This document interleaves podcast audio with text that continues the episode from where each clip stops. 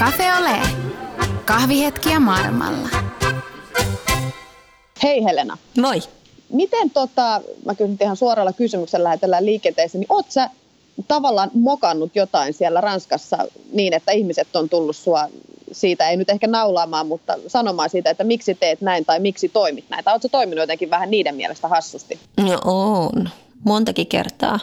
Yhden kerran mä muistan, oli mulla sellaiset tuplarattaat, jota siis bussikuskikin kutsui kerran traktoriksi. Madame Noe, eivät ole rattaat, vaan se on traktori.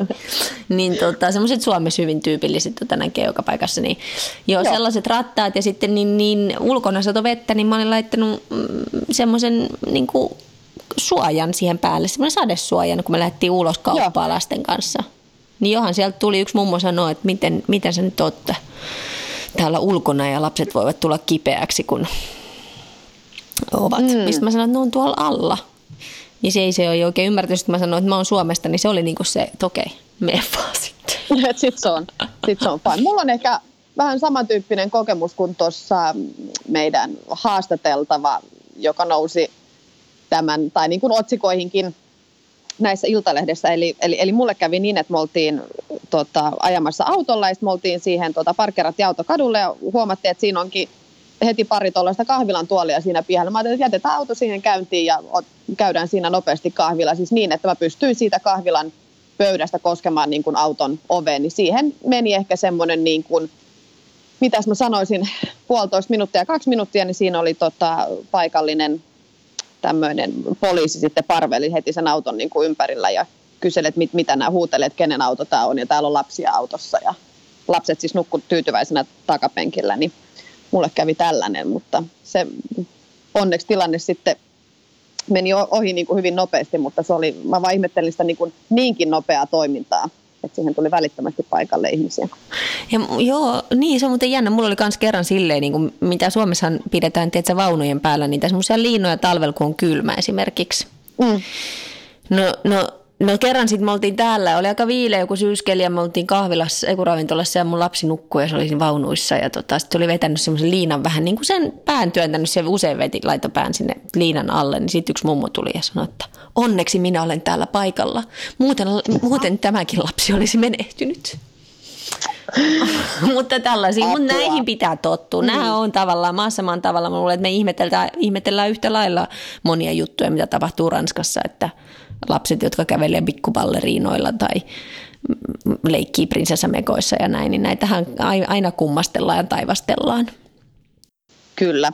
Tässä niin kuin Jonin seuraavassa niin kuin vierailustamme podcastiin, niin tässä yhdistyy hauskasti niin kuin perua ja omavaraisuutta ja leffaa ja stand-upia, niin tämä on kyllä tota, Tämä oli tämmöinen, kyllä, tämä, siis tämä, on, tämä oli mun mielestä hauska keskustelu. Tosiaan aloitettiin näistä lapsista, mutta todellakin päädyttiin sinne perun sademetsiin saakka. Että, että välillä näinkin, että kyllä täällä ulkomailta löytyy suomalaisia, joissa on, joilla tarinoita riittää. Sen mä voisin sanoa.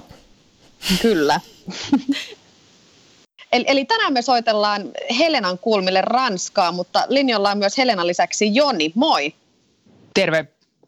Missä tota, sä asustelet ja kenen kanssa?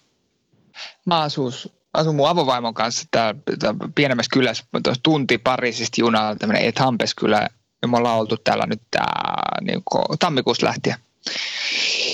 Ja täällä on tota, mun lapsi ja sitten ää, toi niin Rosana edellisestä liitosta, niin tuo toinen lapsi. Ja täällä me nyt on, Rosa on tällä hetkellä koulussa, mä oon täällä niin skidihoitajana.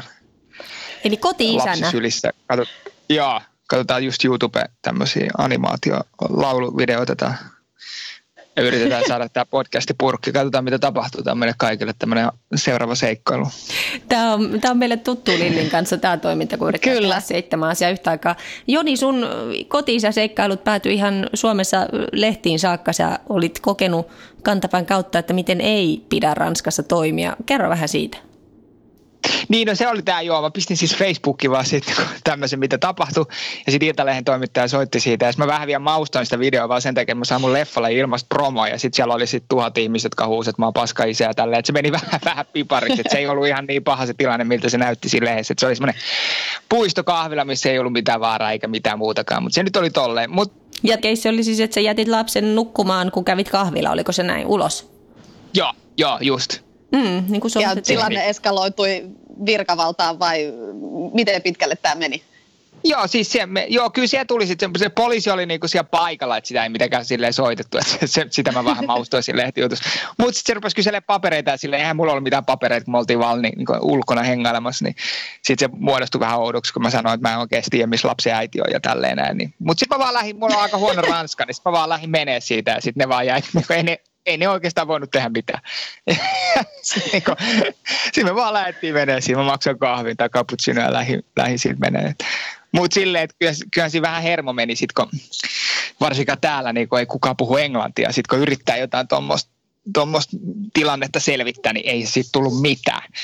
Niin sitten tota, sit vaan Google Translationin kanssa siinä jotain yksinkertaisia sanoja yrittää, mutta kun sehän, se, sehän välillä kirjoittaa jotain, niin se muodostaa ihan sekopäisiä lauseita se Google Translation. Niin Semmoinen on kuulemma, se, semmoinen on kuulemma semmoinen appsi, mun ystäväni, joka on espanjalainen sairaanhoitaja, toimii täällä Ranskassa, niin hän kertoi käyttävänsä, kun heillä on paljon asiakkaita tällä alueella, jotka ei puhu laisinkaan ranskaa eikä myöskään espanja, niin hän tota, käyttää tämmöistä äänitunnistetta, eli hän puhuu siihen ranskaksi, että se kääntää automaattisesti sen toisen ihmisen kielelle. Sun kannattaisi Ai jaa, hyödyntää tämmöinen. Tämä, mm. mm, tämä kuulemma toimii no jopa niin kuin sairaalaympyröissä, eli silloin kun oikeasti ei ole mitään okay. yhteistä kieltä. No niin, kuulostaa, kuulostaa hyvältä. Miten sä oot tota, Joni päässyt siis Suomesta Ranskaan? Etkö sä Suomesta sinne lähtenyt? Mä oon Suomesta lähtenyt joo ja tota, tämän, me lähet, lähdettiin tänne opiskelemaan tämmöinen kuuluisa komediakoulu kuin Philip Gallier, joka tota, opettaa täällä ja opettanut monta kymmentä vuotta tämmöistä tota, komediaa, fyysistä komediaa, clowneria ja tuommoisia muita sen alamuotoja. Niin tota, me ollaan molemmat tuosta kiinnostuneita tuosta teatterialasta, varsinkin tuosta fyysisestä teatterista, niin me lähdettiin tänne, plus tuo tukee sitten tuota mun seuraava leffaprojekti, mikä on tuommoinen komedia ja vähän tuommoista hahmokomiikkaa, niin tota, me sitten haen täältä vähän tukea siihen. Että ollaan täällä niinku opiskelemassa kuinka, tällä hetkellä. Kuinka kauan meinaatte Ranskassa olla? No, me, me oltiin, lähdettiin tammikuussa, tullaan huhtikuun jossain vaiheessa. Katsotaan vähän. Mä, meidän piti olla kauempaa, mutta sitten kun toi, nyt tuli kuvaukset tuohon kesän alkuun ja kesälle, niin tota, tää pitää lähteä aikaisemmin menee. Mutta sille sitten en tiedä, tuossa oli jotain puhetta, että tultaisiin sitten tänne takaisin, mutta aika näyttää sitten, että mitä tapahtuu. Eli sä oot niin kuin siviilielämässä siis stand-up-koomikko, näin me ollaan kuultu ja luettu. Kyllä, joo, Suomessa. Mitä se käytännössä pitää Vähän sisällään? Mitä kaikkea sä niin teet? No siis mä keikkailen, siis Suomessa enimmäkseen stand-up-klubilla on jotain ulkomaillakin keikkoja tehnyt, mutta enimmäkseen niin leipä tulee sieltä Suomesta tällä hetkellä. Eli Suomessa on paljon stand-up-klubeja, mitkä on ravintolan nurkkaan perustettu. Semmoinen klubi, missä usein niin kuin muut koomikot pyytää muita koomikoita esiintyä ja sitten siinä järjestetään, vähän niin kuin joku jatsklubi järjestettäisiin silleen ja sit siellä on yleensä kolme koomikkoa yhdessä illassa ja illan MC eli isäntä ja sitten vedetään semmoinen maksimissaan kaksi tuntia läppää ja sitten lähdetään himaan tämä on niin pähkinänkuvaus, mitä tapahtuu. Nyt kun kuuntelee näitä sun kasvatusmetodikokemuksia Ranskasta, niin luuletko, että näistä tulee seuraavia osia sun, sun showhun? Ky- kyllä voi olla, joo. joo. Ja mä tein myös omaa podcastia, että kyllä mä siellä sitä aina jauhaan, että mitä kaikki on tapahtunut. Ainakin saa podcast-materiaali. Miltä on tuntunut sitten tämmöinen nyt vaihtoehtoinen koti-isän rooli, niin kun, oletko kokenut sen omaksi niin kuin vai onko se, ollut, onko se ollut miellyttävää ja miten, miten sä koet, että Ranskassa on se otettu vastaan? Oletko sitä huomannut? No kyllä mä oon sen huomannut, niin kuin, että kyllä jotenkin, että jos hengailee niin kuin, ettei äiti ole kuvioissa silleen, että, on, että mä oon kahdestaan esimerkiksi tonkaan, niin kyllä, no, kyllä mä jotenkin, tun, jotenkin tunnistan, niin kuin, että ihmiset jotenkin jotenkin, että se ei ole ehkä täällä, en tiedä, mä niin paljon tiedä, mun mielestä se ei ole niin yleistä niin päivisin niin isi hengaskidin kanssa tuo puistossa. Tai ainakaan siihen mä nyt niin kuin, jotenkin siitä on tullut vähän semmoista kommenttia. Ei mitään pahaa, mutta vaan semmoista ihmettelyä ja kysymyksiä, että mikä meininki ja tälleen näin. Ja mutta olen tuossa sitten Suomessa niin hoitanut näitä, tätä näin, että ei tässä nyt silleen mitään uutta mulle ole. Mä haluaisin kysellä vielä tästä, koska mulla on vähän kuultu juttua, että sulla on mökki jossain päin, mutta se ei tarvitse olla ihan Saimaan rannalla. Missä se on?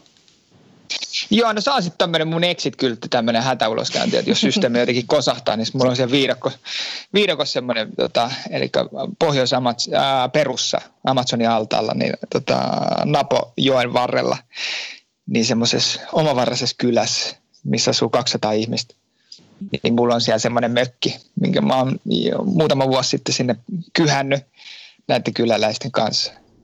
Miksi? Ja se on sitten semmoinen, No se, no, no, niin kuin mä äsken selitin, että, se, että kun siellä kuitenkin on mahdollista elää ilman rahaa, niin sitten jos jotenkin sille tulee semmoinen, että hanat menee kiinni, niin sitten mä ainakin lähden sinne.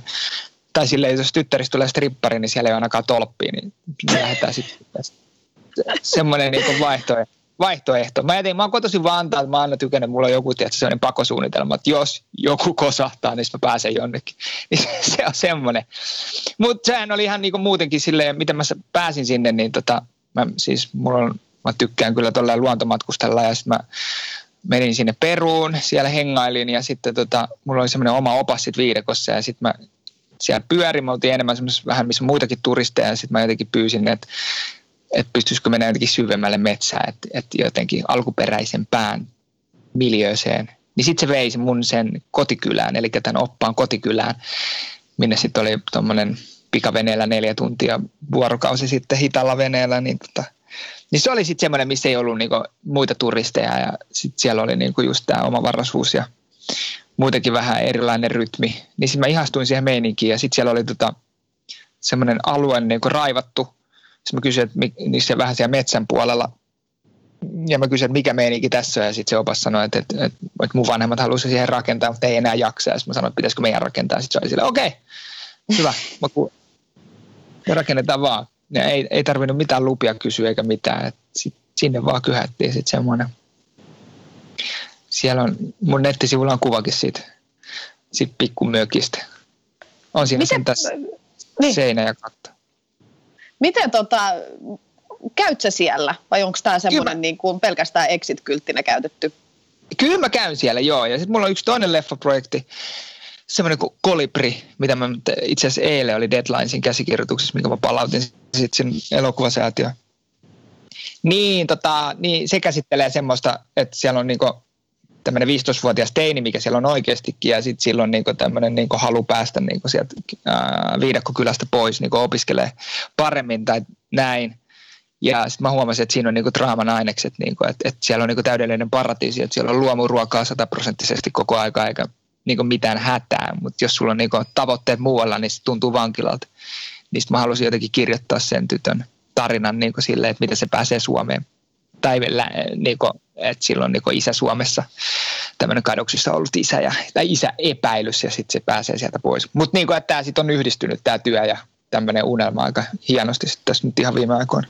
Se kuulostaa tosi mielenkiintoisesti. Toi just mitä sä sanoit siitä, että, se, että, että jos sulla on tavoitteet muualla, niin, niin tota, se tuntuu vankilalta. Nyt kun kuuntelee teidänkin elämää, te olette siellä Pariisin kupeessa niin kuin kehittämässä omaa uraanne tietenkin ja, ja sitten on, sit sun kuitenkin on mielessä se, että ehkä asiat voisi olla toisinkin. Miten sä niin kuin, Miten sä näet tämän nykymaailman menon? Onko sun mielestä, voisit sä itse kuvitella asuva siellä perussa?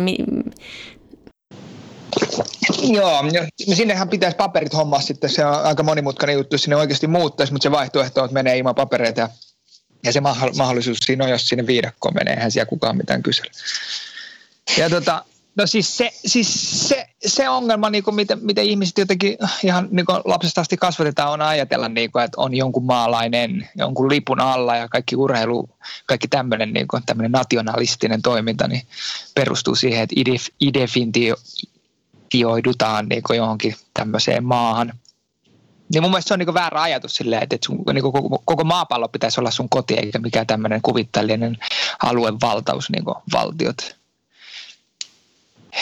Et jotenkin sen, sen oivaltaminen niin kuin, niin kuin ainakin helpottaa semmoista niin pelkoa siitä, niin kuin, että mitä jos voisi asua jossain muualla tai matkustaa enemmän. Mutta miten, sit mm. se, miten se ajatus siitä vankilasta, että sä sanot, että se viidakossa sä voit kokea olevassa myöskin vankilassa, koska siellä se elämä pyörii sen pienen kylän ympärillä, että se ei kuitenkaan riittäisi välttämättä monelle. Niin, se on sitten taas niin se, mikä meidän länsimaalaisilla on ja jollain muillakin, jos on rikas jossain maassa, niin se käsittämätön mahdollisuus, että on oikeasti mahdollista lentää toiseen maahan ja rakentaa sinne jotain. Niin mitä se tuo? Se tuo vastuuta ja sitä, että sitä mun mielestä sitä, että sulla on se mahdollisuus, niin sitä kannattaa kyllä käyttää hyväksi, koska se on nyt annettu ja järjestelmä on tälleen, vaikka se on vähän järjetön, niin mun mielestä se niin melkein jopa velvoittaa niin matkustamaan ja ottaa selville, mitä muualla on. Tuo, tuo kuulostaa ihan näppärältä. Miten tota, sulle tämä omavaraisuus, niin kuin, mitä, mitä se sulle merkitsee? No tietenkin sitä, niin kuin, että kaikki aina puhuu siitä, niin kuin, että se raha on sitten se syy, miksei esimerkiksi muuta jonnekin tai lähde, lähde reissuun. Niin, että jos sä saat sen verran hinattua sitä, sitä rahaa itsellesi jostain vaikka paskaduunista, sä pääset sinne Helsinki-Vantaan lentokentälle, niin sit jos sä meet tuommoiseen paikkaan, mistä rahaa ei tarvitse ja pystyy matkustamaan Tästä on muuten tehty yksi kirjakin, Miten elää ilman rahaa, missä tämä Asikainen, oliko se Tommi tai Janne, on niin matkustanut vuoden ilman rahaa maailmalla. Se on aika mielenkiintoinen kirja. Se kannattaa lukea, jos kiinnostaa se. Niin, että se raha, ei, että se raha on väline, niin millä tavalla voi matkustaa, mutta se ei ole kuitenkaan se, mikä estää sen matkustamisen, jos vaan tietää, niin kuin, että miten, miten niin kuin, jotenkin laajemmin käyttää sitä, niitä mahdollisuuksia, mitä mm. ihmiset ja ympäristö antaa. Nyt te hyödynnätte sitä mahdollisuutta sillä, että olette muuttanut hetkeksi niin kuin Pariisin lähistölle, niin miten te sitten taloudellisesti, miten semmoinen on mahdollista tuommoinen irtiotto niin sanotusti tai opiskelu pätkällä perheelliselle?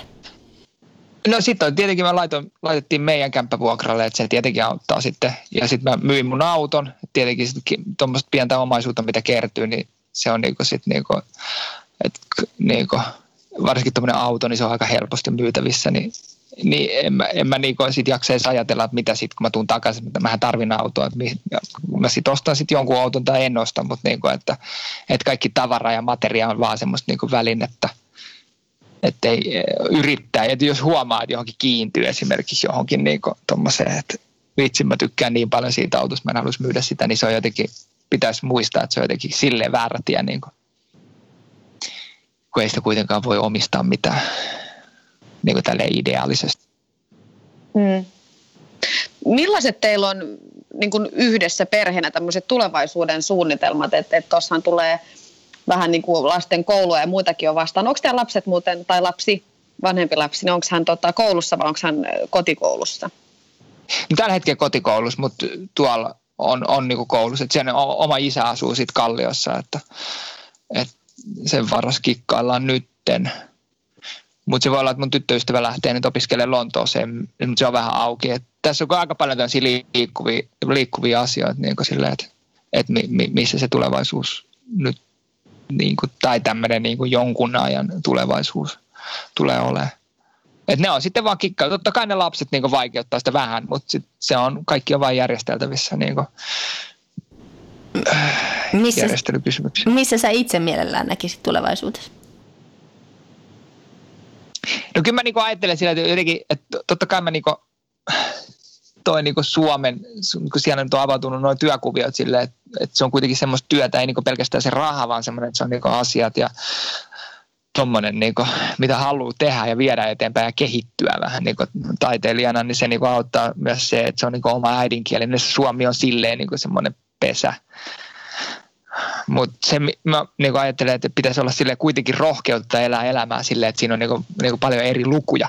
Niin kuin, että et, et jos yksi luku voi olla, niin kuin, että sun nuoruus on ohi, sä löydät jotain, rupeat tekemään sitä ja yksi luku voi olla jotain, no mun tapauksessa, että rupeat tekemään stand-upia, komikkaa, tuommoista luovaa ja sitten, että vi, sitten seuraavan jälkeen, niin se luvun jälkeen voisi olla niin kuin ihan muu luku, mikä voisi olla sitten esimerkiksi se viidakko niin kuin sitten, että, niin kuin, että oikeasti luopuisi ainakin vähäksi aikaa niin kuin kaikesta ja menisi elää sinne vaan sitä metsäelämää. Et, et se, se vaatisi ihan kauheasti rohkeutta, niin kuin silleen, mutta niin kuin, että jos rohkeus tehdä niitä päätöksiä, niin se, se on niin kuin semmoinen kanssa yksi tavoite.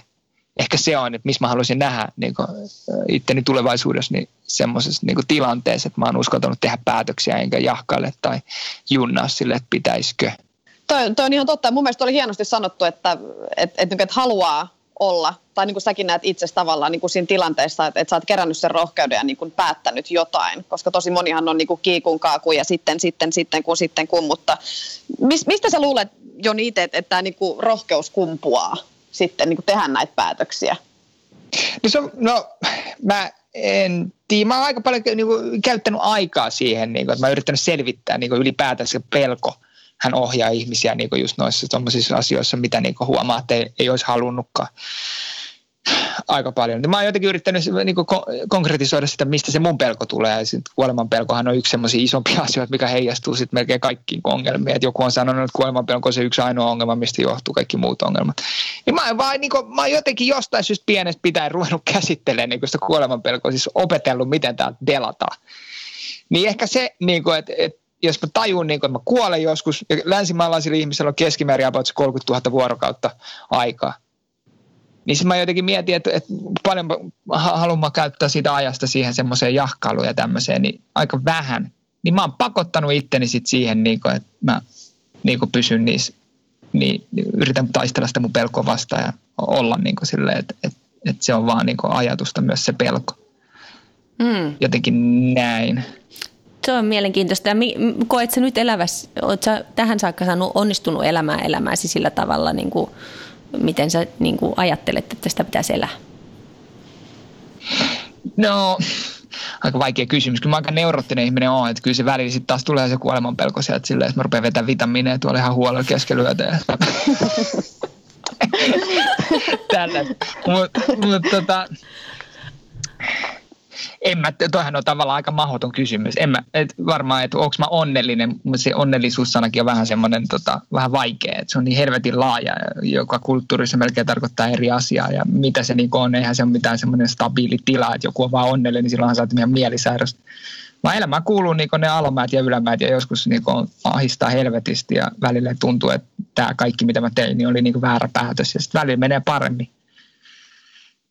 Et että varmaan semmoinen niin kuin, että jos ajattelee jotain asioita sille ja yrittää saada sen niin puhtaan vastauksen, niin kyllä se pitää käydä sen likatunkion kautta, että ei, niin kuin, että ei, ei mitään hyvää kasva semmoiselle täydelliselle viheriölle, vaan myös semmoiselle mylleretylle maaperälle, missä niin on kaikki ainekset.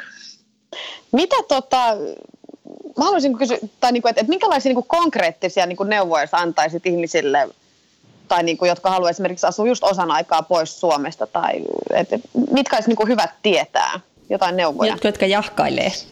niin, juurikin näin. No, varmaan niin ylipäätänsä niin kuin ottaa ihan konkreettisesti selville, paljon se oikeasti tarvitsisi sitä rahaa. Niin kuin, että raha nyt on se väline, millä tässä eletään, niin se, se pitäisi niin kuin jotenkin hoitaa niin kuin silleen, niin kuin, että sä et tarvitse niin kuin, niin kuin vuodeksi sitä rahaa, mutta niin kuin vähäksi aikaa, niin kuin, että sä sopeudut. Sanotaan, että kolme kuukautta menee, niin ihminen sopeutuu täysin uuteen ympäristöön, niin kuin vaikka olisit koditon. Niin kuin, että, ja sitten kun sä oot Suomesta, käsittääkseni suomalaiset puhuu, kuuntelee tätä, kun me puhutaan suomea, niin silleen, että sulla on kuitenkin aika helvetin helppo niin kuin tulla takaisin.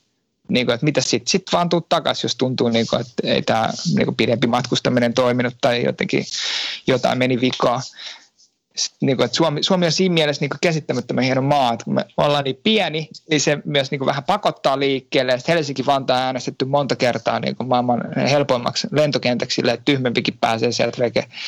Ja sitten kuitenkin aika helvetit hyvä tukiverkosto, niin kuin, että jos niin kuin, tulee ihan köyhänä takaisin, niin sut otetaan niin vastaan aika niin kuin positiivisesti. Niin silleen, niin kuin, että et, et no eikö tajuu, niin sit, niin kuin, miksei vaan sit vaan lähe. Mm. Mm.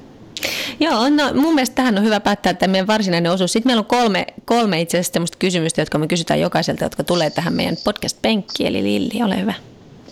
Jees. Jos olisit Suomessa, niin missä olisit ja mitä tekisit? Ai jos olisin Suomessa nyt? Niin. No, mä, mä olisin varmaan te- tekemässä jotain stand-up-keikkaa jossain tänä iltana. Mikä päivä tänään on? Keskiviikko, torstai. Varmaan olisin jossain treenaamassa jotain vitsejä. Mitä ihmiset luulevat, että sun elämä on nyt? Ää, no ainakin se iltalehti jutun puolesta varmaan sillä, että mä oon joku täysin uuno, joka on ikinä käynyt ulkomailla eikä tiedä, mitä lapsia pitää hoitaa. Mutta noin, noin muuten niin varmaan aika kiireistä. Viimeinen kysymys, sä tähän itse asiassa vähän vastailetkin tuolla aikaisemmin, mutta otetaan vielä tämmöinen niin summa summarum tähän näin. Eli oletko onnellinen? No niin, joo, siinä niin tuosta puhuttiin. No, ky- mm. no kyllä, kyllä mä oon. kyllä, kyllä, kyllä, jos siihen pitää vastata kyllä tai ei, niin kyllä mä sanon, niin kuin, bon, tälle, enemmän siellä on niin painoa siellä kyllä. Tietenkin tämmöiset niin maailman tuska ja tämmöiset painaa aina välillä, mutta nekin on sitten semmoisia, että pitäisi jotenkin saada ne niin voimaksi eikä silleen, että ne lannistaa. Niin. Hei, kiitos Joni tästä haastattelusta. Tämä oli tosi hupaisa ja hauska. Ja ennen kaikkea, kiitos. ennen kaikkea kiitos. ajatuksia herättävä myös. Kiitos Kyllä. paljon. Mm, kiitos paljon. Kiitos ja Ranskaan. Hyvä, kiitos. Moi. Moi. Moi.